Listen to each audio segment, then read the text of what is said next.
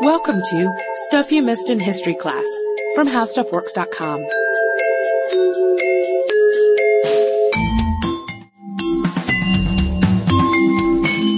Hello and welcome to the podcast. I'm Katie Lambert. And I'm Sarah Dowdy. And today we were talking about our favorite royal monikers and also our least favorite royal monikers. Mine is Henry the Impotent. Sarah, what's yours? Bloody Mary is pretty bad. Louis the Indolent, also bad. But at least Bloody Mary has a drink named after her, and you cannot say that about Henry the Impotent. That's, that's a good point, Katie. But there is a name that everyone knows, and that is Catherine the Great. And like Elizabeth I, a subject of many of our past episodes, she is a strong woman who ruled an empire and made it greater. She's known not only for her political acumen, which really kept her in the public imagination, but also for her many love affairs, which We'll get into that a little bit later. Oh, actually a little bit on this podcast. And of course that long-standing rumor that she met her death copulating with a horse. That's, that's quite the resume we have there, yeah, Sarah. I think so. So this is part one of the life of Catherine the Great. We will have a follow-up episode because you know we love a series. So no one is born the great, obviously, maybe the, the cute or the fat or the crying, but not the great. And this baby was born Sophia Auguste Frederica, a German princess before there was really a Germany, on May 2nd, 1729. Her father, Christian August, is referred to as an obscure princeling in more than one source, which made me wince for him just a little bit. He's always referred to as minor.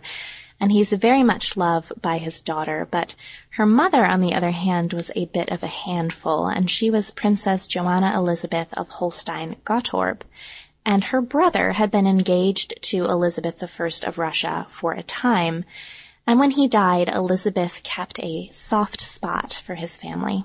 So when the Empress Elizabeth needs a wife for her nephew, Peter III, she thinks about this family that she's always held so fondly and she thinks that young Sophia might be a good bride. So Sophia and her mother travel to Russia to curry the Empress's favor. They're really successful at it.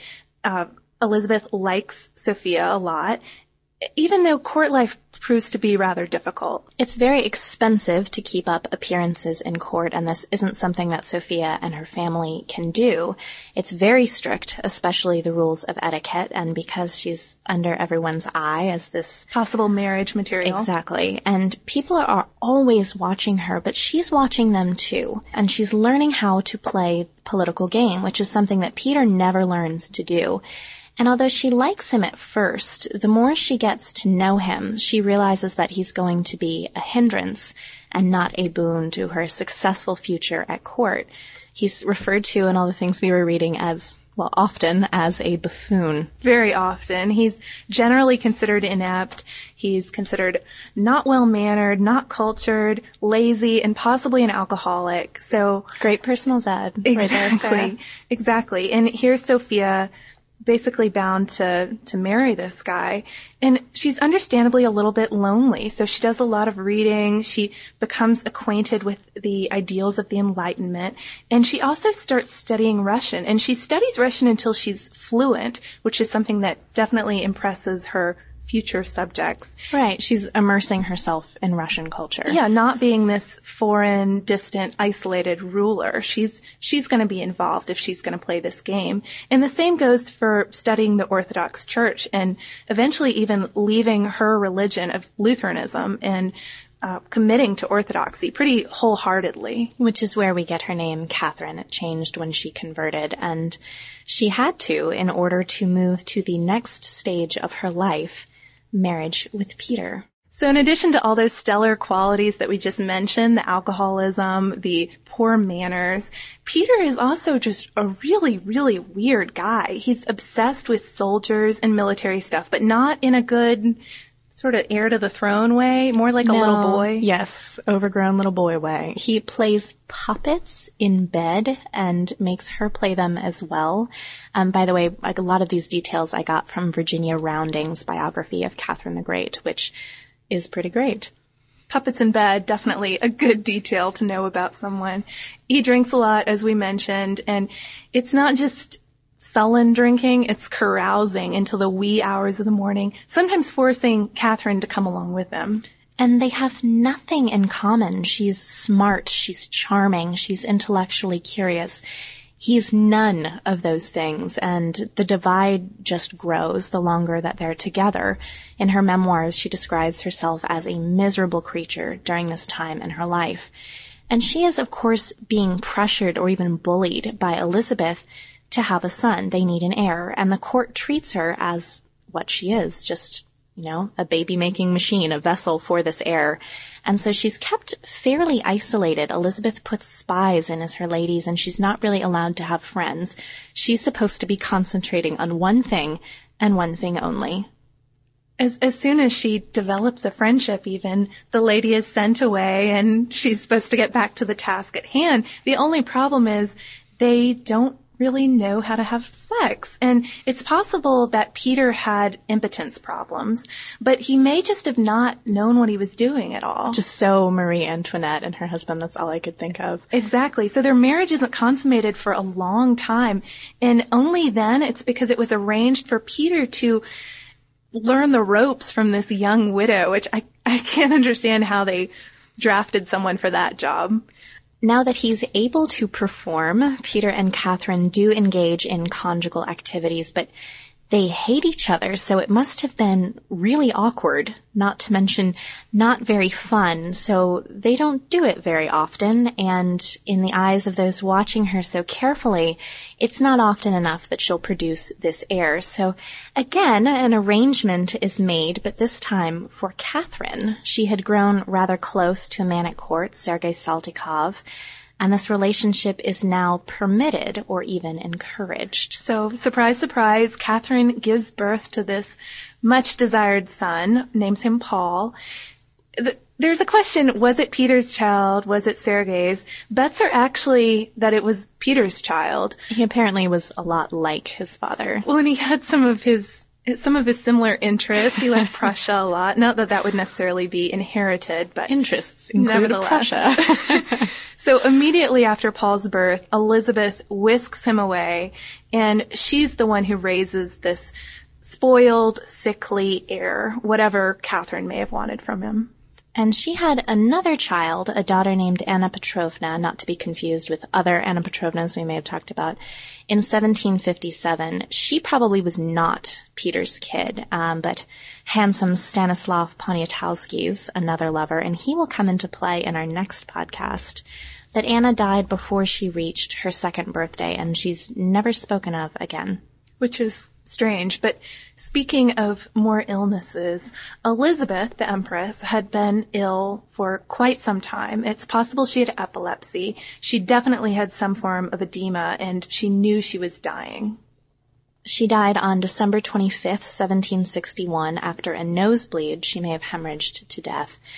And Catherine acted respectfully after the Empress's death. She wears mourning, she prays publicly for her, and this is a smart move. People, you know, people like that sort of thing. Remember how angry people were when Elizabeth II of England apparently didn't show enough grief after Princess Diana died.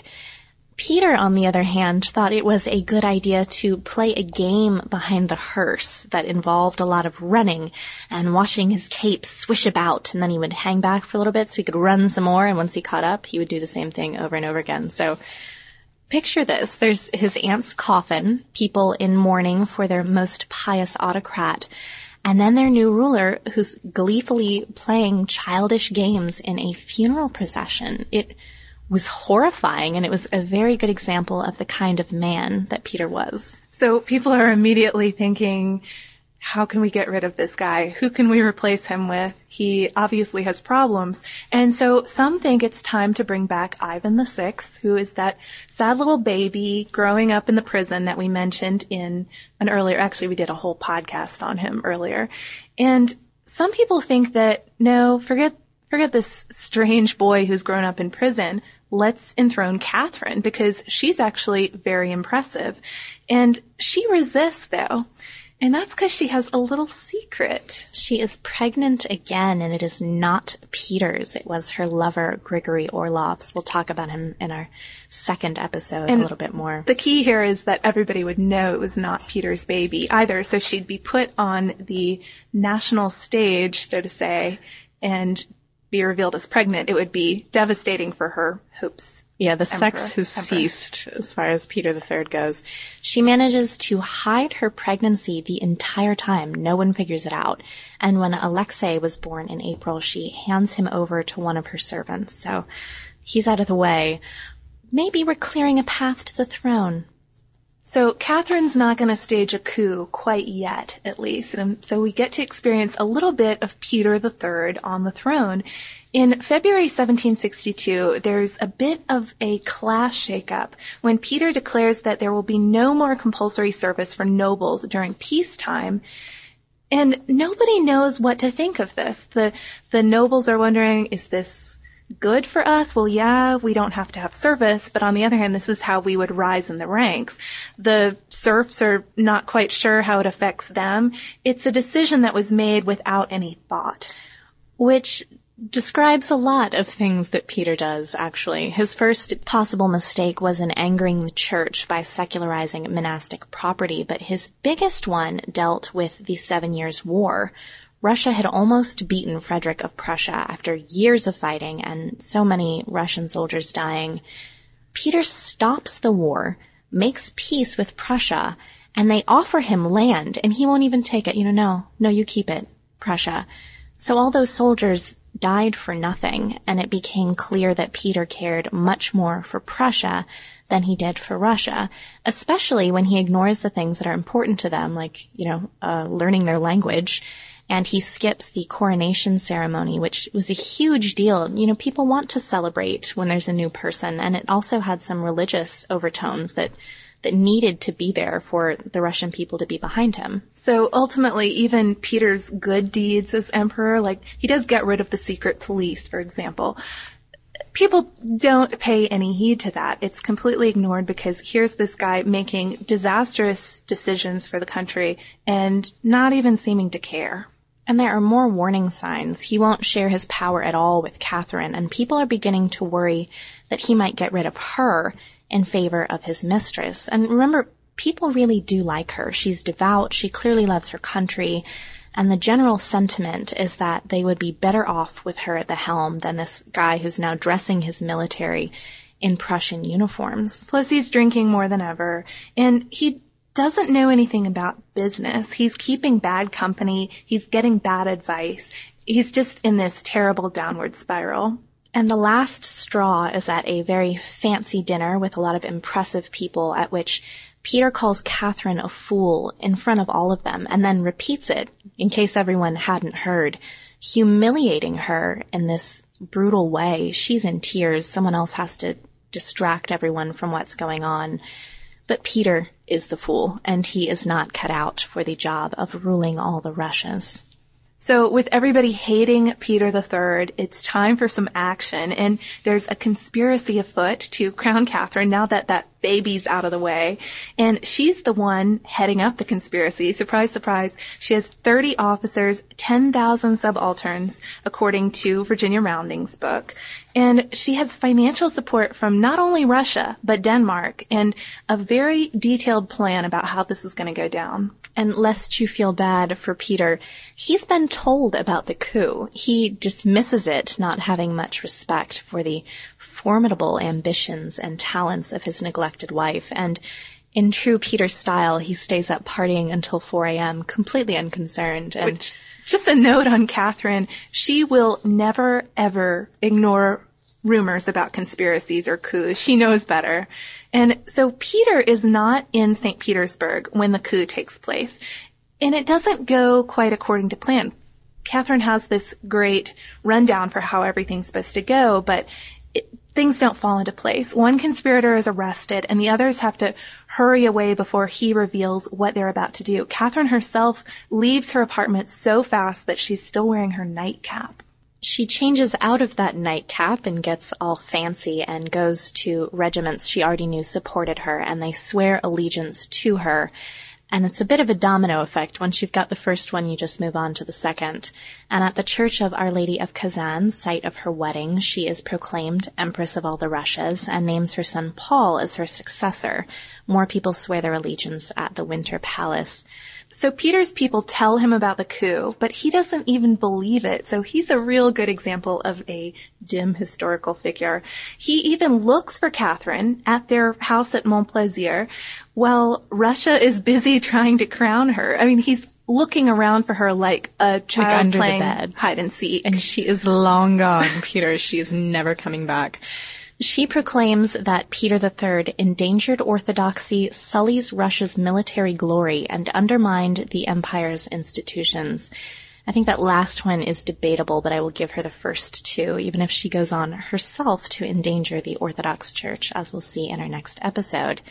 But when she parades in front of the people, it's in a tricorn hat and a guard's uniform, carrying a saber. This is a woman who understands the importance of signifiers and of ceremony, unlike Peter. no silly cape games for her. So you might wonder how is Peter dealing with this now that he finally has accepted that it might be for real. He's not dealing with it. He's just drinking. He's thinking up more out there ideas. And then he finally realizes, yes, she really has gotten him. And he starts sending letters asking for forgiveness, promising that he'll change, and then simply asking, well, can I at least go to Holstein with my mistress and back out of the whole thing? She doesn't reply to the first few, and to the last, she simply sends him an abdication letter to sign. It's pretty cold, Catherine. He's stripped of his uniform and sent away to an estate, later to be transported to Schlüsselburg, which is where they kept Ivan VI. She does send him his pug for company, which made Candace very happy, but she denies his request for his mistress. You only get so much, Peter. And Catherine deposed him on June 28, 1762. She's crowned September 22nd, 1762. And just a little note on Catherine's crown. It has more than 4,000 diamonds. And some giant ruby as well. Nice. So the people and the soldiers get very, very drunk though after the coronation and they almost riot. So sort of an inauspicious start, I would say. Celebration plus vodka sounds very auspicious to me. but as far as Peter being imprisoned, he's still drinking with his guards and he's miserable over his reduced circumstances. He's getting very, very sick very often with some digestive ailments and he doesn't want to use the bathroom in front of his guards, which is understandable. So one of the brothers of Catherine's lover, Orlov, writes in a letter to her this very cryptic comment. I fear that he might die tonight, but even more I fear that he might live. Hmm. What's And that supposed to mean, Orlov? We get another letter from the Orlovs that's very vague and almost incoherent. The bottom line being, there was an argument. Peter was killed. They don't remember what happened. Sounds like a bad story, but Catherine doesn't announce Peter's death until the next day and gives natural causes, colic, inflammation of the bowels, and apoplexy. But when his body's displayed, it's obvious that something very, very bad happened to it. He has a black face and you can see the blood through the skin, which seems a little like he was poisoned.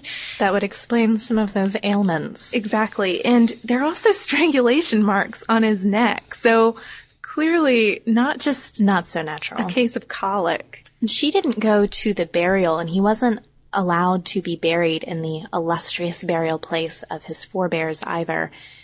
People think that she killed him and their son would grow up thinking that she killed him. But did she? The consensus seems to be that she definitely knew about it and she never said it explicitly, please go murder my husband. But she okayed it, and her wishes were clear, and she would protect the men who committed the crime and reward them for it. And Catherine believed that it was her destiny to rule, that it was God's hand guiding her life to that purpose. But I think she did her best to help it along. So that brings us to our next topic, which is going to be Catherine in power. We'll get to discuss all those interesting things that happen when she's finally empress in her own right. And that brings us to listener mail. Our first letter is a correction from Laura. In our Oscar Wilde podcast, we said the Oxford College of Magdalen, like Mary Magdalene, it should be pronounced Maudlin. And she says it's another little Oxford oddity. Not sure if it's done just to torture those tourists who don't know and ask after the college only to receive the confusing answer, there is a Magdalen Bridge, but no college. Very weird and very Oxford. So thank you, Laura. And thank you, England. So we've also got a lot of really nice Hawaiian postcards since our episode on Hawaii, including three just so beautiful postcards. I, I could just look at them all day from Vicky from Hawaii. And I think it's just sort of made us want to take a nice island vacation, right? I was staring wistfully at them for a few minutes at my desk before I brought them over to Sarah's, yes. If you have mail you'd like to send us, we have a, a, tricky way of making you find our address on the How Stuff Works homepage. If you'd like to send us email, we're at historypodcast at howstuffworks.com. We're also on Twitter at Missed in History, and we have a Facebook fan page if you'd like to keep up what we're doing day to day. And please check out our homepage at www.howstuffworks.com. For more on this and thousands of other topics, visit howstuffworks.com. And be sure to check out the Stuff You Missed in History class blog on the howstuffworks.com homepage.